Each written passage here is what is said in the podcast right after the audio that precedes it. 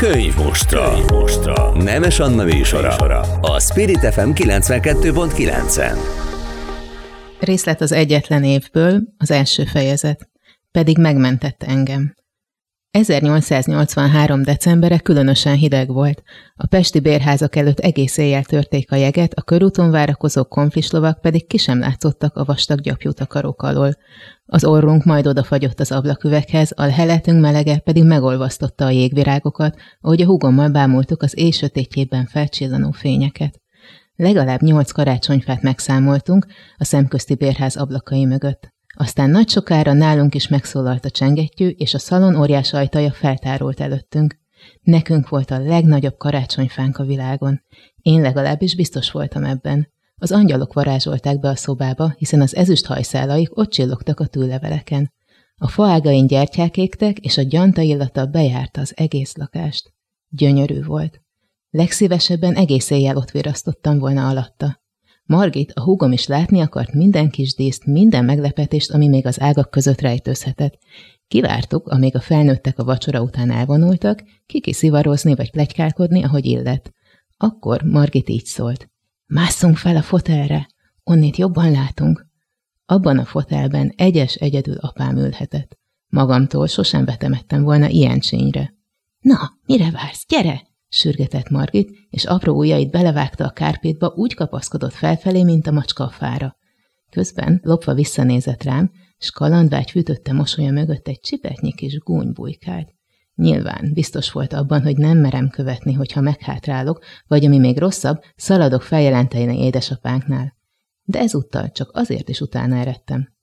Oda fentről, a fotel tetejéről egészen másnak tűnt a szoba. A plafonhoz, melyet a fenyőfa díszes csúcsa áttörni látszott, valamelyes közelebb kerültünk, a sok angyalfia, a beszélő baba, a repülő angyalkák és a színes mesekönyvek, mintha mind összementek volna alattunk. Az ágak között megpillantottam egy apró sokágú csillagot, ami még a többi dísznél is szebben tündökölt. Szinte hívott, csalogatott, hogy megérintsem. Kinyújtottam a karom érte, de nem értem el. Kisé kijebb csúsztam a fotel tetején, már az sem érdekelt, hogy a lábammal összegyűröm a hófehér keményített terítőt, amin apám feje pihent, mikor egy-egy hosszabb nap után még egyszer, most már komótosabban átolvasta a pesti naplót. Akkor síri csendnek kellett lennie. Sőt, már attól sem tartottam, hogy hirtelen felpattan az ajtó, és éppen szenteste kapunk ki. A csillag elbűvölt, megláttam, megkívántam, és magamnak akartam. Megfeszítettem az ujjaimat, és már csak egy angyal hajszál választott el tőle. Talán, ha még egy kicsit odaip csúszok, megszerzem. Add a kezed, Margit! Kértem a hugom, hogy megtartson, még én véghez viszem, amit eltökéltem.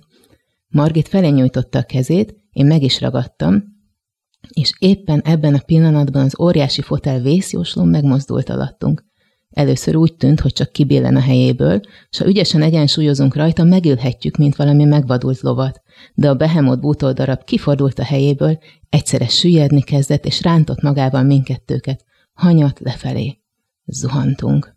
A gyomrom felcsúszott a torkomba, a tüdőm összeszorult, a szemem pedig összeszorítottam, mintha ez segítene elkerülni az elkerülhetetlent. Már azelőtt éreztem a nyilalló fájdalmat a tarkomban, hogy neki csapódtunk volna a parkettának és arra vártam, hogy azzal a lendülettel betöröm a fejem. De csodák csodájára az angyal, aki nemrég még a fát repítette be hozzánk, most, mint a puha takarót terített volna a fejem alá. Földet értünk, az óriás robaj után pedig hirtelen csönd lett. És nem fájt semmi. Aztán a szomszéd szobából futó léptek közeledtek, valaki ilyetten felkiáltott. Kinyitottam a szemem, és oldalra néztem Margitra, ahogy ott feküdt mellettem a hideg parketten. Az egyik karja a saját feje alatt pihent, de a másikkal az én fejemet támasztotta ki, hogy megóvjon a fájdalomtól. Még ilyettében el is mosolyodott, mint aki egy újabb mókás csínyt eszelt ki. Pedig azon a hideg, csillogó karácsonyestén megmentett engem, s tudtam, hogy ezt egy napon még vissza kell fizetnem neki. Kamatostól. Az elmúlt percekben DNS Lila egyetlen név című regényéből hallhattak részletet magától a szerzőtől. Köszöntöm a könyvmustra hallgatóit, és Lila, köszönöm szépen, hogy elfogadtad a meghívásomat. Ahogy Én köszönöm, hallgat... mindenkit üdvözlök. Ahogy hallgattalak, azon gondolkoztam, hogy tud-e valaki ilyen érzékletesen és gyönyörűen írni egy karácsonyi képről, hogyha ő maga ezt nem éli át. És akkor rögtön az első kérdés az, amivel szerintem a világból ki lehet kergetni minden szerzőt, de hogy mennyire vagy te benne ebben a regényben, akár akár el a karakterében. Természetesen benne vagyok, de csak részben. Minden író inspirációkból dolgozik, olyan történetekből, olyan esetekből, amik velem megtörténtek, illetve amelyekről hallottam, hozzám közel álló személyekkel megtörtént, esetleg akár olvastam róla. Ez mind egy masszává alakul át, és számomra is meglepő, hogy hogy kerekedik ebből ki egy történet, kicsit önjáró dolognak érzem az írást. De ez a történet egyébként konkrétan velem történt meg. Akkor nézzük meg kicsit az életedet. Budapesti lány vagy, aztán Gödöllőre kerültél, vagy fordítva? Fordítva, fordítva. történt. Gödöllői lány vagy, és Budapesten Így igaz, tanultál. igaz. Én Gödöllőn nevelkedtem, hogyha ezt így lehet mondani, tehát ott jártam iskolába, ott nőttem fel. Alapvetően Gödöllőinek érzem magamat a, a mai napig. Egyetemre jöttem Pestre, és itt szerettem bele a városba. Szerintem a regényből is ez kitűnik, hogy ez egy ilyen hosszú távú szerelemnek tűnik. Közben persze utaztam, nemzetközi tanulmányokon végeztem, és talán ez indokolja is valamennyire azt, hogy különböző országokban éltem. Nagyon szeretem a nyelveket, különböző kultúrákat, és ezt szerettem is volna megélni. Azért a tiéd nem az a klasszikus történet, amikor már gyerekkorodtól kezdve az írói pályára készülsz, és a magyar szakra. Akkor mégis hogyan lettél író? Volt a környezetedben valaki, akinél mindig láttál könyvet, aki mindig inspirált arra, hogy olvassál, hogy írjál? Hogyan volt ez a te esetedben? Én mindig író szerettem volna lenni, csak titokban. Túl nagy vágynak gondoltam eleinte, elérhetetlen dolognak, de a hátsó gondolataim között mindig ez volt. Tehát bármit csináltam, úgy láttam magamat 10-15 év múlva, hogy egyszer ez tényleg be fog következni, és, és uh, sikerülni fog. Azért nem mentem egyébként magyar szakra, mert nem szerettem volna, hogy uh, ez a képzettség befolyásoljon abban, ahogy én szeretnék írni. Úgy éreztem, hogy a külső hatások egy kicsit elnémítanák a saját gondolataimat, vagy a saját hangomat, illetve hát ez a nemzetközi érdeklődés, ez úgy adta magát. Túl sokat nem gondolkodtam egyébként rajta. De már akár naplóíró kamasz voltál? Voltak kis novellácskák, Igen. akár középiskolában? Ez hogy volt? Írtam újságot egyébként Gödöllön, és novellákat is egyszer megnyertem egy novellaíró pályázatot, ami egy kis rigóról szólt, én se gondoltam volna, nagyon meglepett, és talán egy kicsit meg is ijedtem ettől, mert ugye ezzel az egész írósággal összefonódik valamilyen szinten az is, hogy az embert megismerjék, és lehet, hogy akár ez egy kamasz lányt még ijeszt. És talán most jutottam el arra a szintre, hogy, hogy ez most már nem zavar, sőt, érdekesnek tartom azt, hogy a saját személyiségemet kicsit bevonom magába a regénybe, és akár az olvasókkal is tudok erről beszélgetni. Azt mondtad, hogy titok volt, hogy te író szeretnél lenni. Senkivel nem osztottad meg? A családoddal sem? Velük igen, de megkértem őket, hogy nem mondják ezt senkinek. és ezt betartották? Betartották, igen. Igen, de sokat beszéltünk erről, voltak persze próbálkozásaim is, a, a nagybátyám irodalommal foglalkozik, neki megmutattam az írásaimat, és biztatott is, de persze az is megfordult a fejemben, hogy esetleg ez, ez csak egy ilyen rokoni kedvesség, és persze ijesztő az, hogyha az ember kilép a nagy plénum elé, hogy, hogy a teljesen ismeretlen közönség mit fog mondani. Hogy, hogy ennyire bizonytalan voltál? Ott volt egy sikeres novella pályázat, ott volt a biztató család. Mi hiányzott? Szerintem az idő lehet, hogy az, az hiányzott, tehát ehhez is érni kell. Persze vannak olyanok, akik 20 évesen kezdenek ilyen, ilyen pályára, vagy 18 évesen. Én úgy érzem, hogy azóta sokkal többet és talán mélyebben tudok mondani, de persze szerintem egy 18 éves élethelyzetnek is vannak mélységei, amit meg lehet mutatni. Én személy szerint szerintem most értem el erre a pontra. Elhagytad Gödöllőt, jöttek a budapesti évek és a szerelem Budapesttel, és az egyetem, de aztán jött egy hatalmas nagy utazás, országról országra jártál, ebből is táplálkoztál, ott is írtál már folyton, vagy az még Igen. nem az a pont? Ez az utazós történet már 9-10 éves koromban kezdődött, akkor költöztünk ki a családommal Finországba, ami egy nagy nyitás, egy nagy változás volt az életemben, és ott megtanultam azt, hogy tényleg lehet működni, létezni, sőt jól érezni magamat akár egy olyan országban is, ahol a nyelvet nem értettem az első egy-két-három hónapban, de, de nagyon izgalmas volt, és szerintem rákaptam ennek az ízére, hogy én többet szeretnék látni. Aztán utána jöttek sorban az országok? Igen, igen, Né- ez egy ország. két éves periódus volt, és utána a, az egyetemen voltam Erasmusszal Párizsban, ugye ez is visszaköszön a, a könyvben. könyvben, ez egy óriási élmény volt, és mindig is szerettem volna franciául megtanulni, addigra már persze tudtam is, de, de óriási élmény volt. Utána az egyetemen, amikor a doktorimra készültem, akkor éltem Washingtonban, Fulbright ösztöndíjjal. Ugye ez egy teljesen más világ, de, de szintén nagyon izgalmas volt, és, és a férjem révén többször Németországban is éltem, élek már. És a doktori diszertáció megírása után jött a regényírás. Ez nagyon érdekes, ugye? Igen, Jól igen, mondom, igen. Tehát ez egy nagyon érdekes kettőség, és nagyon érdekes, megint csak utazás a lelkedben, egy nagyon pontos hivatkozásokkal teli ö, doktori dolgozat megírása kontra a regény. Mennyire befolyásolt, mennyire voltál akár szorongó, szorongó maximalista, miközben írtad a regényt? Regényt szerintem sokkal könnyebb írni, mint diszertációt, Viszont bennem volt ez a, hát a diszertáció által, vagy a, a tudományos forma által támasztott uh, szigor, tehát én mindent eleinte lehivatkoztam úgy, ahogy kell, még az utolsó félmondatot is, hogy hol inspirálódtam. Szó szerint nem idézek sehol, de mégiscsak a forrást meg szerettem volna jelölni. Um, arra viszont nagyon jó volt, hogy megtanultam um, rendszerezni a munkámat. Ugye biztos te is tudod az írói tapasztalataid alapján, hogy nagyon össze kell az embernek ahhoz szedni magát, illetve a gondolatait, hogy ne kalandozzon el, tényleg a témára koncentráljon, és hagyja azt, hogy elérjen a flowba, tehát, hogy magával ragadja a történet. De ehhez idő kell, és koncentráció, és ezt szerintem a, a diszertáció írás során nagyon jól megtanultam. És fegyelmezett szerző vagy? Fegyelmezett regényíró vagy? Úgy értem, hogy reggel hatkor felkelsz, hattól tízig írsz, és utána jöhet hát minden ezt két más. gyerek mellett nem nagyon lehet megvalósítani. Mm, én úgy csináltam ezt, hogy bementem a Szabó Ervin könyvtárba, ami eleve egy gyönyörű épület, eleve inspirál, és ott ültek mellettem az egyetemisták, akik készültek a vizsgára. Belebújtak a könyvbe, és ez egy olyan légkört teremtett körülöttem, amiben én is éreztem ezt a munkafegyelmet, úgyhogy én tényleg nekiülök, és akkor van az a két-három óra, amit erre tudok szánni, és akkor végigírom és el is fáradok benne alaposan. De ezt akár minden nap bementél a könyvtárba, és ott dolgoztál a regényeden, ezt így képzeljem el?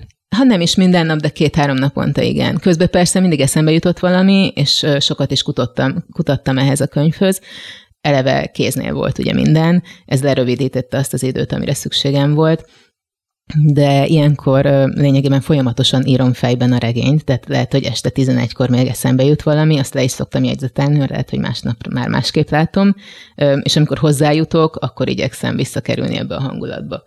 Ebben az időszakban de most csak találgatok, nem dolgoztál együtt szerkesztővel, jól gondolom, mert először magánkiadásban Igen. adtad ki ezt a könyvet. Igen, kértem ki szakértők véleményét, de a végleges formában nagyon keveset szóltak bele. És ez, ez is biztatott egy biztató jelnek tűnt, hogy, hogy talán nem lesz ez így rossz. Aztán hogyan jött a fordulat, hogy mégiscsak kiadóval dolgozol együtt már az egyetlen évvel? A magánkiadásból átléptél a, a kiadók világába. Nagyon sokat segítettek ebbe a könyves bloggerek. Nem gondoltam volna, hogy egy ilyen nyitott és pozitív közösségre találok. Kiadtam magánkiadásban a könyvet, e-bookként fontos volt, hogy nem szerettem volna megválni a jogoktól, tehát úgy éreztem, hogy akkor ezt szeretném én menedzselni, ameddig, ameddig nem találunk egymásra kiadóval, ezzel együtt elküldtem több olyan könyves bloggernek is, akinek a véleményében bíztam, illetve aki akár a követő tábor alapján úgy tűnt, hogy, hogy tényleg ért a szakmájához, és nagyon jó visszajelzéseket kaptam. Amikor négy-öt ilyen visszajelzés már megérkezett, akkor úgy éreztem, hogy, hogy igen, ennek lehet létjogosultsága, és úgy kerestem olyan kiadót, aki passzol ehhez a hát kicsit társadalomtudományos regényhez. Tehát nyilván nem, nem egy nem egy nagyon könnyű lektűről van azért szó, annak ellenére, hogy nőkről szól, vannak komolyabb témák, amelyeket feldolgoztam, és olyan kiadót kerestem, aki erre is nyitott. Aztán ott szembe találkoztál egy szerkesztővel. Igen, Milyen volt egy nagyon munka? kedves szerkesztővel találkoztam ö, szembe. Én ö, Körösi P. Józseffel dolgoztam együtt, és ö, ő nagyon nyitott volt a gondolataimra, és ez egyébként nagyon jó érzés íróként, amikor nem érzi az ember magát beszorítva, beskatujázva. Ő tényleg szakmai tanácsokat adott, amelyeket meg is fogadtam, főleg itt a, a hivatkozások és egyebek terén, és uh, szerintem nagyon jól tudtunk együtt dolgozni, úgyhogy uh, Most már másodszor említ... ilyet kívánok. másodszor említed a hivatkozásokat. Tényleg volt benned egy, egy icipici szorongás azzal kapcsolatban, még a diszertáció élményei alapján, hogy bizony le kell mindent hivatkozni?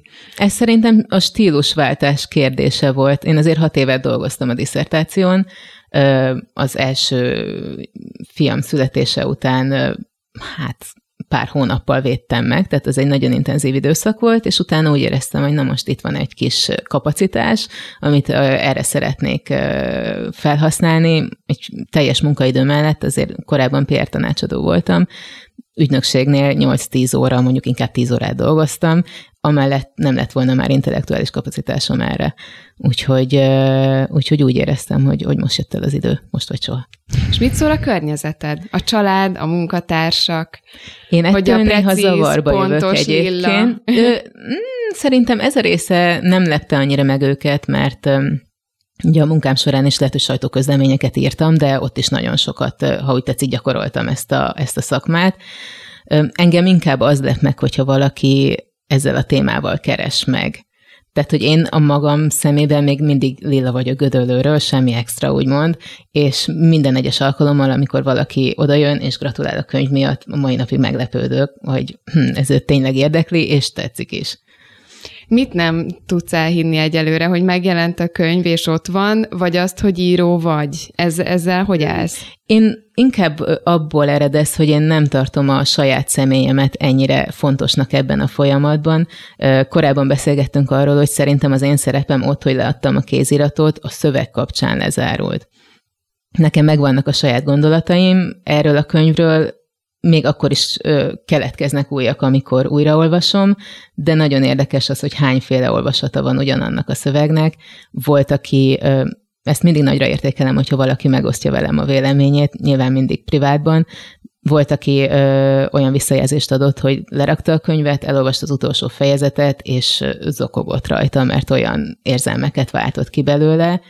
Mm, volt, aki azt mondta, hogy egy izgalmas kalandregény feelingje volt a könyvvel kapcsolatban, volt, aki pedig férfiként azt mondta, hogy úgy érzi, hogy hogy hát szinte személyes támadásnak érzett egy-egy karaktert, ami szintén sokat mond az, sokat mond az olvasó személyéről.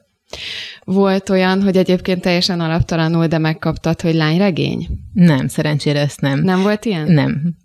Aki tényleg elolvasta, szerintem nehezen kategorizálná lány, lányregény kategóriába. Nyilván női szerzőként nőkről írva egy ilyen előítélet mindig létezik, de hogyha valaki veszi a, a fáradtságot és tényleg beleolvas, szerintem nem fog erre a következtetésre jutni. Mert hogy éppen most voltunk egy, egy közös esten, és ott szóba került az a téma, hogy mennyire nehéz per könnyű nőként a, az írói pályára lépni, mennyire nehéz vagy könnyű elkerülni az ilyen stigmákat, mint hogy a nők esetleg csak lányregényre képesek. Ezzel kapcsolatban neked vannak negatív élményeid? A lányregény az akkor hála Istennek nincsen.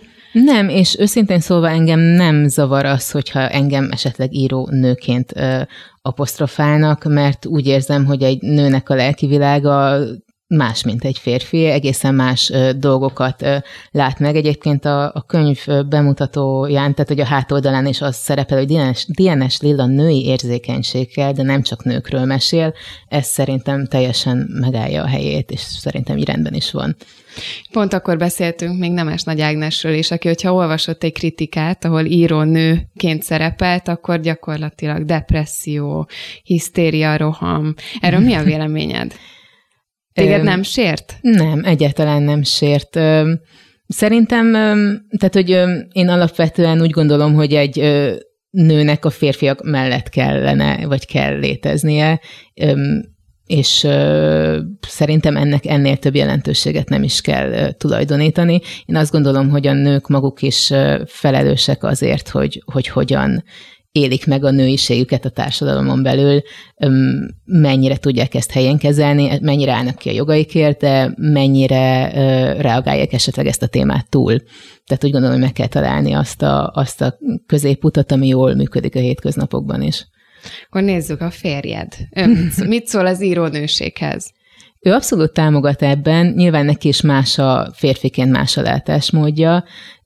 Ő egy ilyen biztos háttér ebben a témában, abszolút nem szakmabeli, belé, de ez szerintem jót is tesz az ügynek, tehát ő egy ilyen, ilyen reális személy, aki viszont nyilván érzelmi szempontból is viszonyul ehhez az egész projekthez. Olvasta, nyilván. Persze, persze olvasta. Folyamatában, vagy amikor Nem, már... nem a végén. A végén. Amikor már kötésben volt. Nem nagyon mutattam egyébként folyamatában senkinek mert megvártam azt, hogy, hogy készen legyen a szöveg, utána viszont hozzám közel álló személyek többen is olvasták.